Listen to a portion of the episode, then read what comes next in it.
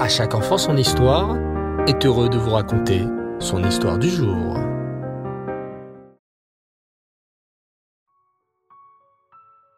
Bonsoir les enfants, et Reftov, j'espère que vous allez bien. Baruch Hashem. Je voudrais tout d'abord vous souhaiter Chodesh Tov, Chodesh Umvorach. Un bon mois rempli de brachot. Car oui, ce soir, c'est bel et bien Rosh Chodesh. Le premier jour d'un nouveau mois. Nous sommes ce soir Rosh Chodesh Adar. Le premier jour du mois de Adar. Et comme on le sait, Miché, Miché, Miché, Miché, Miché, Miché, Miché, Miché, Miché, Nichnas Adar, Miché, Nichnas Adar, Marbim, Besimcha. Oui, durant le mois d'Adar, on augmente dans la joie. En plus, cette année, c'est encore plus spécial puisque nous sommes dans une année Méouberet, une année bissextile. Cette année aura non pas un mois d'Adar, mais deux mois d'Adar. Il y aura donc Adar Aleph et Adar Bet. Vous imaginez les enfants deux mois remplis de joie et de gaieté Extraordinaire.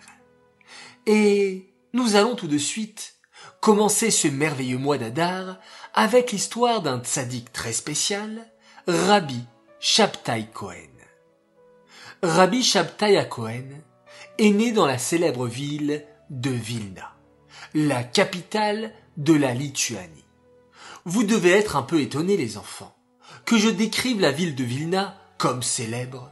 C'est vrai que lorsqu'on parle de ville célèbre, on pense plutôt à des villes comme Paris, New York ou Yerushalayim.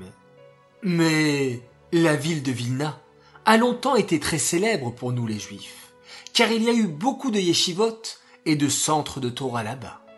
Dans les siècles passés, des milliers de juifs ont vécu à Vilna, et Rabbi Shabtai Cohen en faisait partie.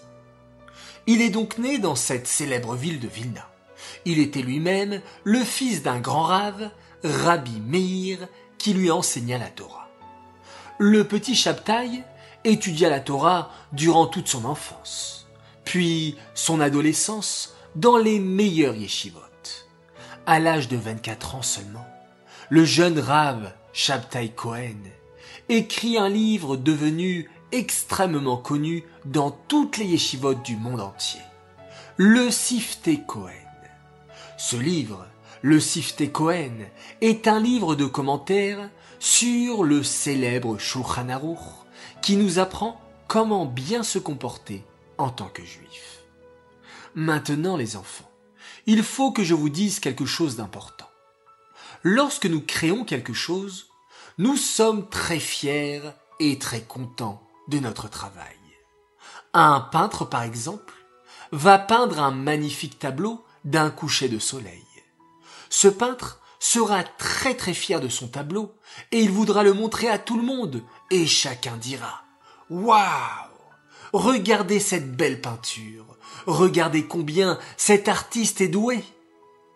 Maintenant, imaginez-vous qu'un deuxième peintre arrive et se mette lui aussi à peindre le même coucher de soleil. Le premier peintre se mettra en colère. Quoi? Il me recopie. Il peint un coucher du soleil comme moi. Mais moi, je voulais être le seul à peindre ce coucher de soleil. C'est ce qu'on appelle, dans le langage des adultes, de la concurrence. Un homme qui vend des rideaux ne sera pas content qu'un autre se mette à vendre lui aussi des rideaux, parce que les gens préféreront peut-être aller dans l'autre magasin. Mais dans la Torah, les enfants, ce n'est pas la même chose. Dans la Torah, il n'y a pas de concurrence. Au contraire, plus il y a de rabbinim qui étudient la Torah et qui se font concurrence, plus le savoir en Torah augmentera.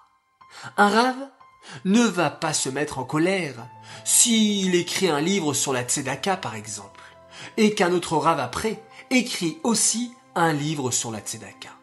Il ne sera pas jaloux au contraire, il dira C'est bien, ça fait encore plus de livres de Torah dans le monde. la même chose est arrivée à Rabbi Shabtai Cohen, le tzaddik de notre histoire. Alors qu'il venait de terminer son célèbre livre Sifte Cohen, un autre grand tzaddik a écrit au même moment, la même année, sans le savoir, un livre sur le même sujet. Le Tourézave. Qui était l'auteur du Tourézave C'était Rabbi David Alevi. Lorsque Rabbi Shabtai Cohen vit que Rabbi David avait écrit un livre sur le même sujet que lui, il ne se mit pas en colère. Au contraire, il acheta le livre de Rabbi David Alevi et le lut attentivement. Lorsqu'il lut ce livre, il nota des commentaires sur des points sur lesquels il n'était pas d'accord. Ces notes, il les appela Nekudot Akesef. Pourquoi? Car Rabbi Shabtai Cohen était très modeste. Il pensa Rabbi David Alevi a écrit un livre Tourézave qui veut dire rangée d'or. Alors moi, je vais appeler mes notes Nekudot Akesef. Point d'argent car l'or est supérieur à l'argent, car mes connaissances sont moindres par rapport au grand Tourézave, Rabbi David Alevi. Telle était la modestie de Rabbi Shabtai Cohen. Apprenons de lui à ne pas être jaloux l'un de l'autre, mais au contraire, à être heureux lorsque mon prochain réussit. Voilà l'histoire de ce soir sur Rabbi Shabtai Cohen, dont on fête ce soir la Iloula en ce premier Hadar. J'aimerais dédier cette histoire Lelo Nishmat, Chayabat Esther, Aléa Shalom. J'aimerais également dédier cette histoire pour la Refoua Shelema, la guérison complète et rapide pour Raphaël William Ben Rosine. Qu'avec vos prières les enfants, vos bonnes actions, Hachem puisse lui accorder une guérison très prochainement. J'aimerais également souhaiter un très très grand Mazel Tov à une princesse.